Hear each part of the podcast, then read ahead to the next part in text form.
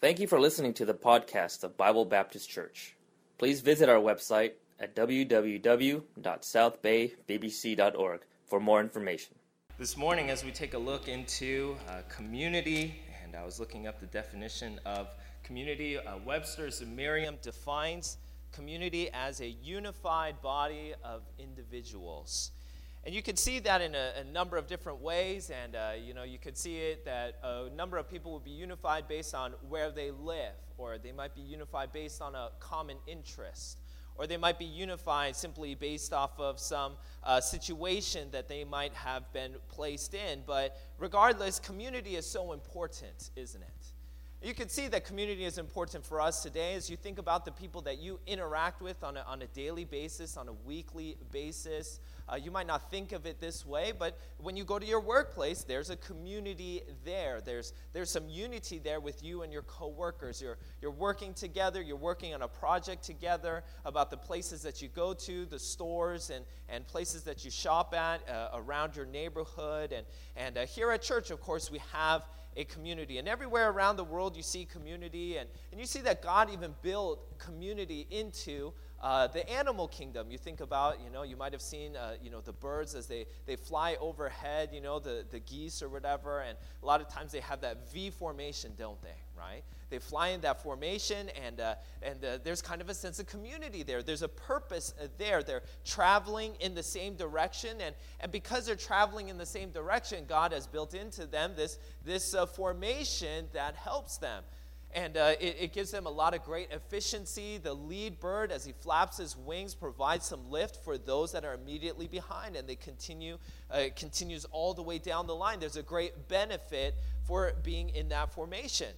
And, uh, and what it also does as well is those that maybe fall out of the formation, they, they, they feel the drag of being out there by themselves, and it draws them back in line. And it draws them back into that community if you will. If you ever watch a kind of uh, sports where they're, they're racing around, uh, maybe, maybe you watch the Tour de France or maybe you watch a, a, race cars or whatever, they, they talk about this, this drag a lot where a car on its own is not able to drive as quickly as those that are all, all lined up. And, and the same is true of those uh, pedaling on, on a bicycle.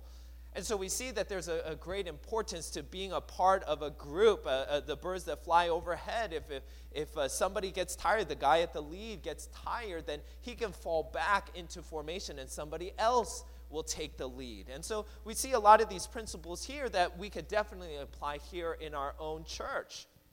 I believe that it's God's plan for us to have community God, when He first created, created Adam, He said, It is not good for him to be alone.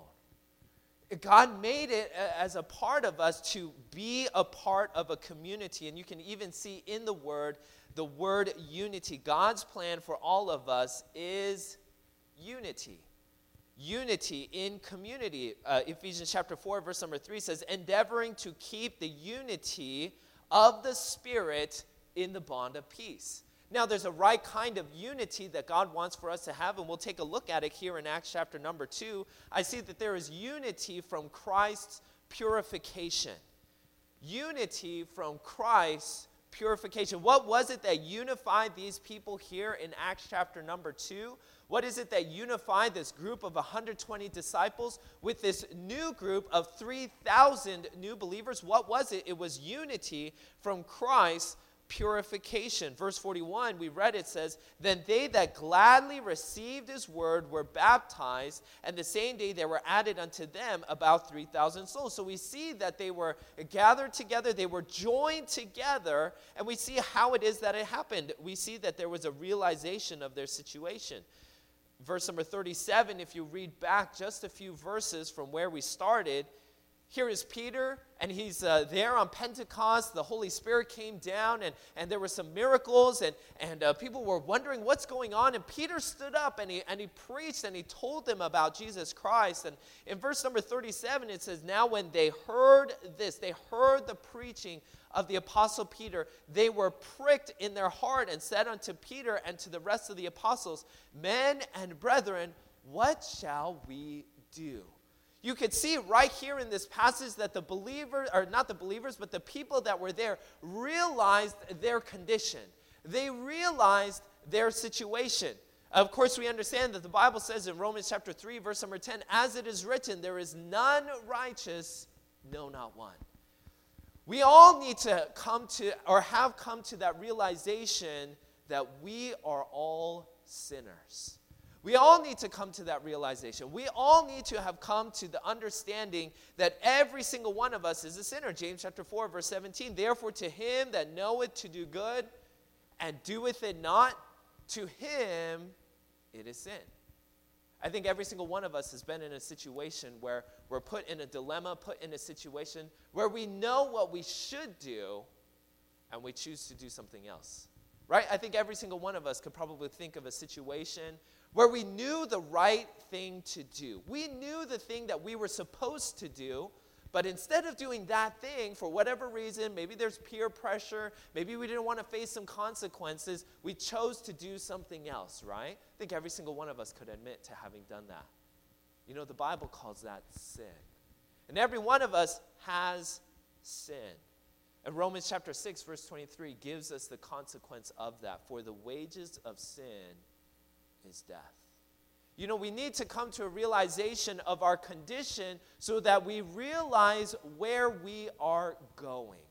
We need to understand the road that we are on so we understand the destination of the path that we are traveling on. And when we choose sin, we choose the road to death, destruction, in hell.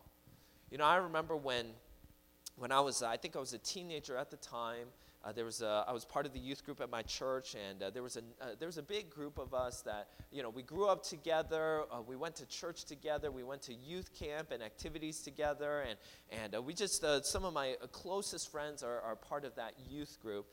And I'm so grateful for them and the influence that they were on my life. And, and I remember, I think I was a teenager at the time. One of my friends' mother uh, she was uh, that family was very faithful in our church and uh, she had been missing services for a few weeks and the, uh, you know I was, I was, talking to my friend and she said oh you know she's really sick and she's been sick she's not feeling well and then they took her to the hospital and they, they, they, they diagnosed her with having some pneumonia. And so they started digging in a little bit more and a little bit deeper so why, why is this condition come and they discovered the source of it they discovered that there was cancer in her body and it had spread from its original source, I don't remember where, into her lungs and into various parts of her body. And within a, a, a few weeks, I remember hearing from them that they're preparing for their mother to pass away. When I was in New Jersey, um, we went to this conference, and there was, a, there was there's a lot of preachers and a lot of singing. It was a great conference. I really enjoyed it. And uh, every single year, they would show this video of this man. His, uh, his name was Matt and uh, Matt was, uh, he, was uh, he had uh, gone to that church and uh, he had graduated from the Christian school that was there and he had started going to Bible college. And then he had been diagnosed with cancer as well. And so they put a video up of him and uh, just to give a testimony of him and his life. And, and he was talking about things, and he went back to his old home in Philadelphia where he first heard the gospel. And, and uh, so he was standing there and he said, You know, uh, here, here am I. You know, I'm a Bible college student and, you know, I don't like to talk about it, but this is my condition. You know, cancer is, is a condition that I have and, and it's a terrible disease. It's a, it's a, it, uh, it strips you of your strength and, and it takes you uh, down the, the, this road of suffering and eventually it, it ended up taking his life. But he said, Sin is even worse than cancer because cancer will take me from this earth but sin will send me to hell.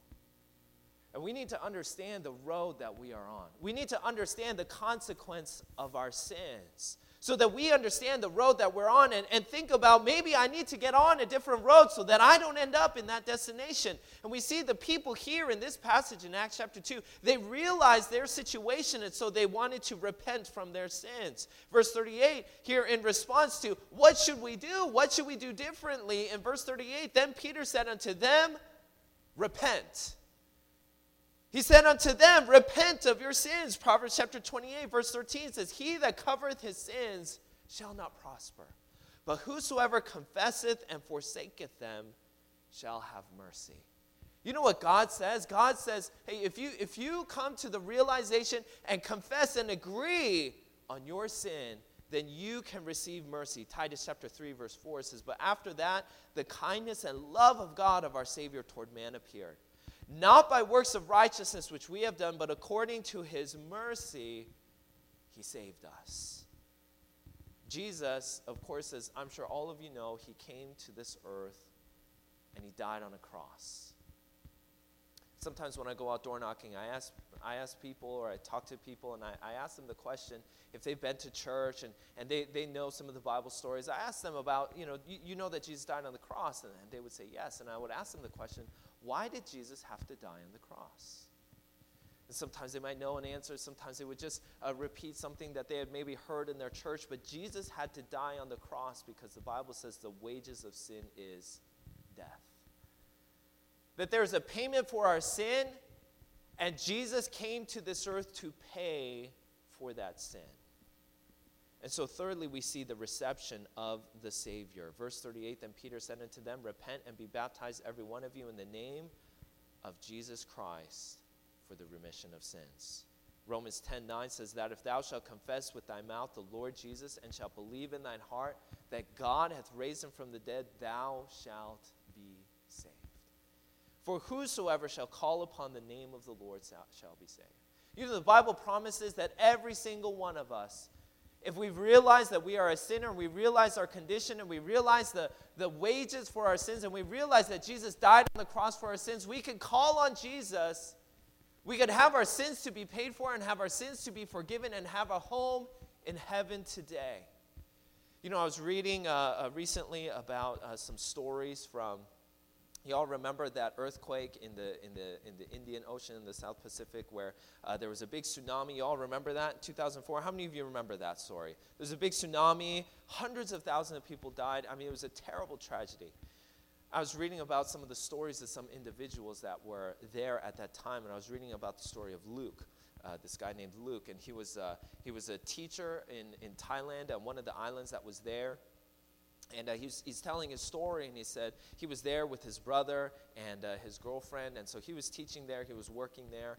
And uh, so there were the three of them there. And uh, he said, You know, I just, on, on the morning of, you know, we, we didn't see the ocean or anything. And, and we were just sitting in a cafe and we were just eating our breakfast. And, and suddenly they started hearing some screaming and, and uh, people running through the, the cafeteria, and, and they were running through the restaurant and around, and they were wondering what's going on and, and uh, what's all the commotion about. And then they heard some people speaking in Thai that the, the, the, the water's coming the water's coming. And so they said, Oh, what, what's going on? And so they, they, they, they stepped outside and they said it was just pure chaos. Everybody's running everywhere. People are screaming and, and nobody knows what's going on. And, and uh, so they, they just start running and they start running and running and running. And uh, he says he, he, he realized that the, that the waves are coming. And so he says, We got to go up. And so they, he, he tried to climb up onto this roof, and, he, and he, he climbed up on the roof, and, and uh, his brother and his girlfriend were still down there. And so he reached down and he grabbed his, his girlfriend's arm and, and uh, tried to pull her up, and, and she was caught on something. And he says the waves, they just started rising and rising. He said it was, it was less like, a, like, a, like water and more like a moving landfill. It, the waves had just picked up everything trees, garbage, uh, just uh, buildings, and, and it, was just, it was just like a moving landfill. And he said he's, uh, he's trying to grab her, and, and uh, all of this debris is just coming up in the matter of three to four seconds. It just rises up and basically covers her head. And all he is, all he sees there is, is her hand. He's grabbing on and, and he doesn't know what to do. Eventually, somehow, she gets freed. And so he pulls her up. And so now she's up there on the roof. Luke and his girlfriend are standing there on the roof. And they look back down and they don't see his brother. And so they're thinking maybe he's going down. And so they look farther down. And it was a little while later that they, that they found out that, their, that his brother had died. But you know, sin and destruction is kind of like that tsunami. You know, if you stay in your sinful condition, hell is coming.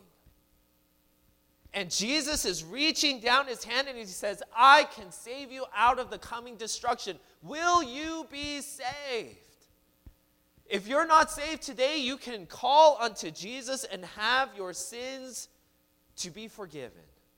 you can know that you are free from the destruction of hell forever because Jesus reached out and can pull you up out of the coming destruction. If you're sitting here this morning, you say, I'm not 100% sure that I'm on my way to heaven. I'm not 100% sure that if I die today that I'm not going to hell. Today could be the day. Because know for sure if you stay in your sinful condition, hell is coming. And there's no avoiding hell. It's going to come. But Jesus said, if you take my hand, if you trust in the name of the Lord Jesus Christ who have paid for your sins, you can be saved. No amount of church will take you to heaven. No amount of, uh, of doing good deeds will take you to heaven. You know, you might have been going to church your whole life. That doesn't mean that you're going to heaven. You might know even a lot about the Bible, but if you haven't trusted in Christ as your Savior, then you're not going to heaven. You must have put your sole faith and trust in the Lord. And when you do, the Bible says that you become born again. You are born into the family of God. You have God as your heavenly Father. And now you are part of this family, brothers and sisters together in Christ. You know, there's a great unity that's there, right? There's a great unity in family. And that's what happens when people they put their trust in Jesus Christ to save them from their sins. There's great unity that is there.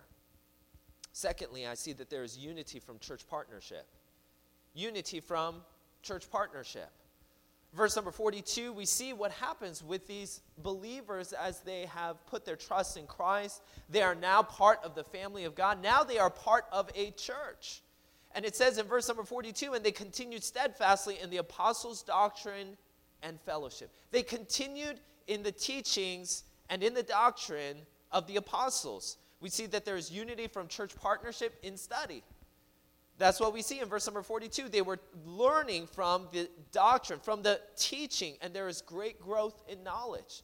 1 Peter chapter 2, verse number 2, in describing our spiritual lives as newborn babes, as a, a newborn child, he desires the sincere milk of the word. You know, Brother Robbie just had a, had a child recently. You know, my child is, uh, you know, uh, still one years old, and so it's still fresh in my mind. I, I remember, you know, a newborn baby all day long they want to eat every one or two hours, every, every single hour. They want to eat. They want to eat. They want to eat. And that's the way God describes a newborn believer as a newborn babe, as a newborn baby wants to have food all the time, constantly. A newborn Christian desires the sincere milk of the word that he may grow thereby. 2 Peter chapter 3, verse 18 says, But grow in grace and in the knowledge of our Lord and Savior, Jesus Christ. To him be glory both now and forever. Amen. We often describe relationships in this way in terms of being close, right? We might describe a relationship as, hey, we're close, we're pretty close. Sometimes you might describe a relationship as, oh, we haven't spent much time together, we've grown apart. You know, if you spend a lot of time together, you might say, we've gotten really close. If you haven't spent a lot of time together, we haven't talked in a long time, we're not as close. You might even say, I feel like we're growing apart. When we grow in knowledge of our Lord and Savior Jesus Christ, we get closer and closer to the Lord. You know, we have a, a, a, a people spread out all over the auditorium.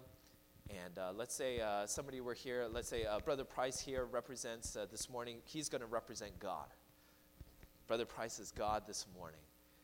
And so we might say, all right, if God is here, when we grow in knowledge of our Lord and Savior Jesus Christ, we get closer and we get closer and we get closer to God as we grow in knowledge. So now I'm closer to Brother Price, I'm closer to God than I was before.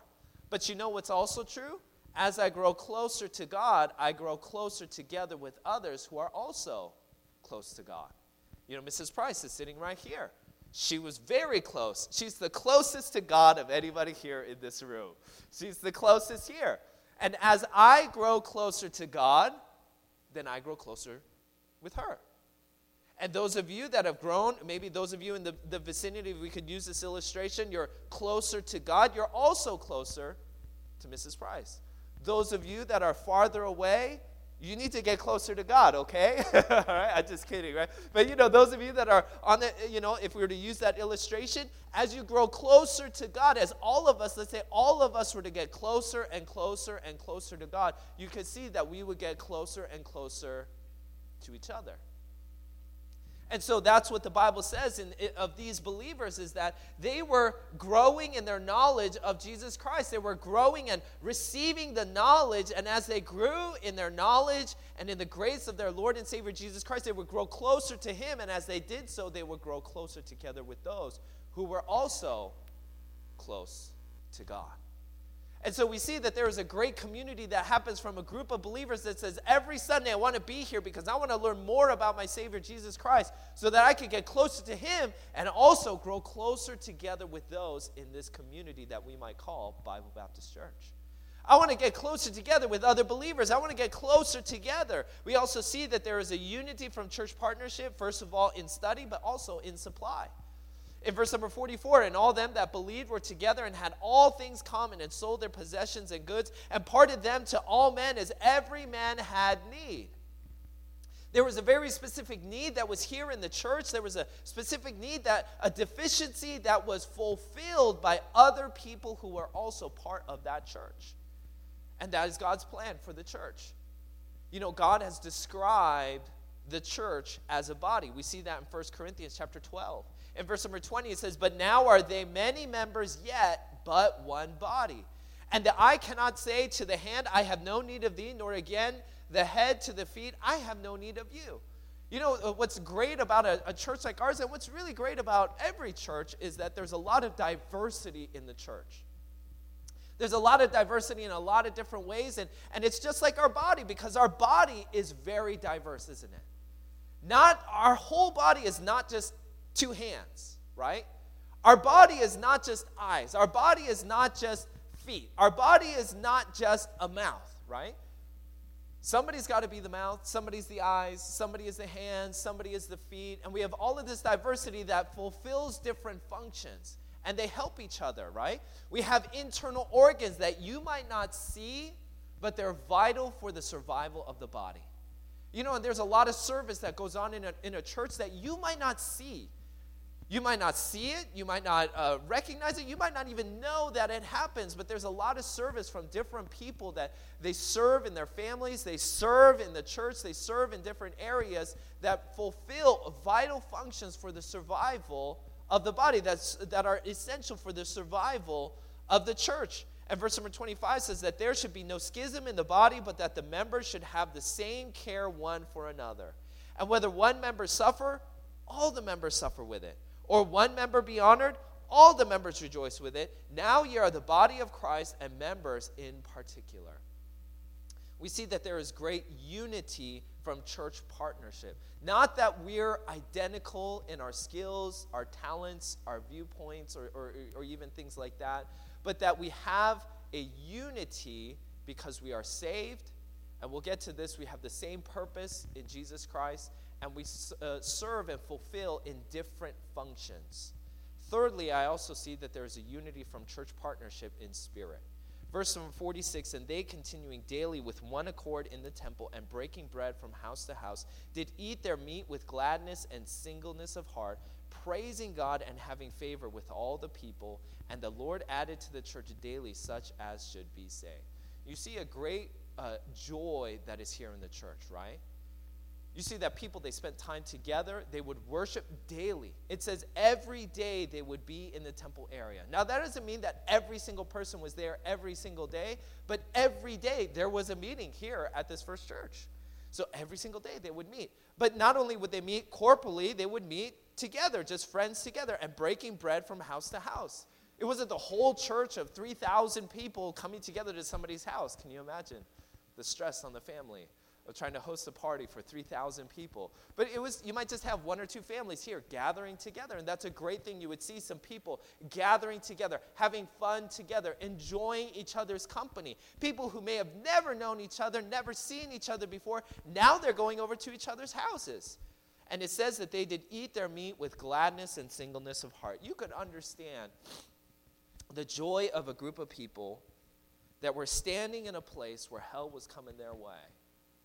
And Jesus saved them out. And they're standing here in a safe place. And there's another person standing here right next to you in the same situation, standing in hell's destruction or on, in, the, in the path of hell's destruction before, and trusted in Jesus Christ. And now Jesus Christ has pulled them out, and now they are standing together. The joy that they would be able to share together, the rejoicing that they would be able to have to say, I'm so glad that I'm saved. And there might be another individual that says, I'm so glad that I'm saved too. How did, how did you come to know the Lord? And they would describe this is where I was, and, and this is how I was, and this is what I was thinking, and this is the path that I was on, and this is, this is the life that I was living, and this was the, the purpose of my life. And then somebody came and told me the gospel, and I understood that hell was coming my way, and I needed to do something. I needed to figure out how to get out. And Jesus said, I I will show you the way. There is only one way. Jesus said, I am the way, the truth, and the life. No man cometh unto the Father but by me. And so Jesus said, I will save you if you trust in me. It says, I trust in you to save me from my sins. And God saved them and pulled them out of uh, hell's path. You can imagine these people, they're just rejoicing together. I'm so glad that I'm saved. You know, that's a great thing for us as a church body to just do when we're here together. Just to say, I'm glad that I'm saved. Amen. Just to gather, just to gather, gather together, maybe on a Wednesday night. You know, sometimes we have some testimonies, and different people have testimonies, and sometimes somebody will just say, basically, I'm glad that I'm saved. I'm glad that Jesus Christ died on the cross. I'm glad that somebody told me about salvation. I got saved two years ago. I praise the Lord for that. I got saved three years ago, and I praise the Lord for that. There's some great unity from church partnership. Thirdly, I also see there is unity from common purpose. Verse number 47, we see these two purposes. First of all, we see in giving glory to the Lord. Verse 47 says, praising God and having favor with all the people. Their purpose was to praise the Lord. You know, that's our purpose. You know, our purpose here as a church body is to praise the Lord. That's what we're supposed to do here at church. When we gather together in a church service, that is what we're supposed to do. We are supposed to give glory to the Lord. You know, in, in Revelation chapter number four, there's a passage where uh, John the Apostle, he gets to see a picture of heaven. I wonder what that was like. You know, you see, you see the words that are written here, but I wonder what exactly it was that John the apostle, what exactly it looked like. And John describes some of those things. There was a there was a throne that was there in heaven and there is a majestic individual sitting on that throne and there are 24 elders sitting around the throne. And there are four beasts that they're flying around the throne saying holy, holy, holy the, the elders, they're wearing crowns. Out of the throne is coming out lightning and thunder. And in front of the throne is a sea of glass that just looks like a pure crystal. I mean, I wonder what exactly it was that, that John saw. And one day we're going to see it. Those of you that are saved, we're going to see this throne. We're going to see this individual face to face. And we're going to be there. But I want you to see what it says in verse number 10 it says, The four and twenty elders fall down before him that sat on the throne and worship him that liveth forever and ever, and casteth their crowns before the throne, saying, Thou art worthy, O Lord, to receive glory and honor and power, for thou hast created all things, and for thy pleasure, for his pleasure, they are and were created. You know, God makes it very clear here that there is an individual worthy of our worship. There is an individual here that is worthy of our praise. There is an individual here worthy of our lives because we were created by Him. We were created by the Lord. We were created by Jesus Christ. We were created for His pleasure. And when those of us we have our sins to be forgiven. We are part of the family of God. We are joined in with the church, and we join in with a common purpose. I no longer live for myself, I live for the Lord. And every single one of us as believers today, that ought to be the call of our lives, the call of our hearts. I am here to give glory to the Lord. My life is not my own, it is in Christ. It is for the Lord. And so we see here that, that, that John the Apostle, as he hears the words, he, all of the beings in heaven, they understand this. They understand that it was for the Lord that they were created. There's a, a football coach, uh, Herm Edwards. If you keep up with football, you may have heard the name. He used to be a coach. I think he may have just got hired again. But he was, uh, he was coaching in Kansas City, and, and uh, whenever it would come to teamwork on the team, he would say this The players that play on this football team will play for the name on the side of the helmet and not the name on the back of the jersey. You know, as, as football players, they would have the names on the back of the jersey, right? You watch an NBA game, you watch a football game, they got names on the back of the jerseys. What's interesting, though, is in the NFL, everybody's got a name on the back of the jersey. But you know, in college, some teams have the name on the back of the jersey, some teams do not. those of you that watch college football, you may be familiar with this. Some of the teams, there's no names on the back. You know what? For us as a church, we ought to live that way. We ought to live in a way that says, hey, there's no name on the back of my jersey, there's only the name of my team. There's only the name of my team, Jesus Christ. There's only the name of the Lord that we are living for. We are living for the Lord. And so we see that there is a unity from common purpose in giving glory to the Lord, also in giving the gospel to the lost. Verse number 47 And the Lord added to the church daily such as should be saved. You know, that was a great day here in Acts chapter number 2. It went from 120 people to now 3,120 people. You know, we're, we're in the middle of a church renovation project. Can you imagine if we went from our church of, you know, all, all of the ministries together, let's say we have about 200 people together on a Sunday, we went from 200 people to 3,200 people. Can you imagine all the people streaming in? Where are we going to put them and what do we do with them? That's, that's the problem of this church. And, and, and you might say, whoa, this is, this is too much for our church. But you know what? These people, they said, hey, you know what? There's still more people that need to be saved. There are more people that need to be reached. And so they would continue to reach out. Philippians chapter 1, verse number 5 says, For your fellowship in the gospel from the first day until now. Here's Paul the Apostle. He went around to different countries, to different nations, to different cities to preach the gospel. And he, he, wrote back to the church of Philippi and he said, I'm grateful that you are continuing to minister to reach people with the gospel because the gospel is for everyone.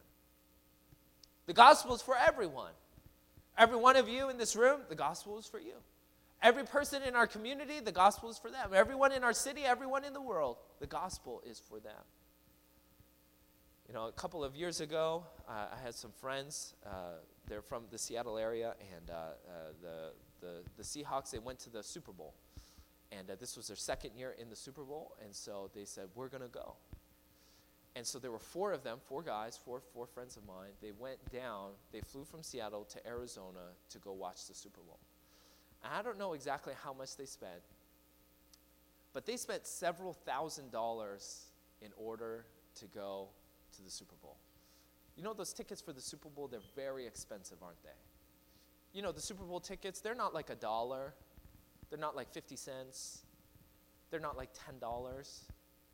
You know, you want to go to the Super Bowl, you're paying at least, what, $2,000 to get into the Super Bowl? You know why? There's only 70,000 seats in the Super Bowl. And there's more than 70,000 people that want to be there. And so, you know what? It keeps going up, prices go up, prices go up, more and more expensive. Why? Because it's so exclusive. But you know what? Heaven is not exclusive at all.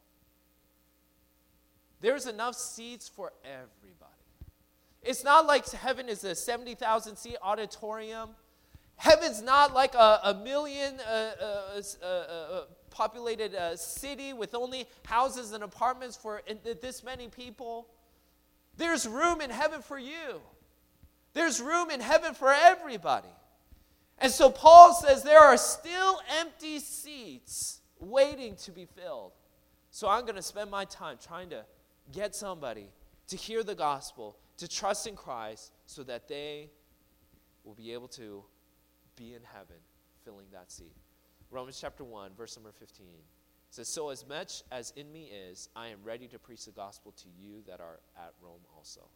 For I am not ashamed of the gospel of Christ, for it is the power of God unto salvation to everyone that believeth, to the Jew first and also to the Greek. Paul says it is available for everybody. Nobody is excluded from it if you will trust in Christ as your Savior. And those of us that are saved, we now have the purpose of somebody told me about the gospel, and now I'm on my way to heaven. Now I want to tell somebody else as well. We sang the song Jesus Saves earlier. We have heard the joyful sound Jesus saves. Jesus saves. Amen. That we've heard the song. We've heard the sound that Jesus saves. But then it says, spread the tidings all around.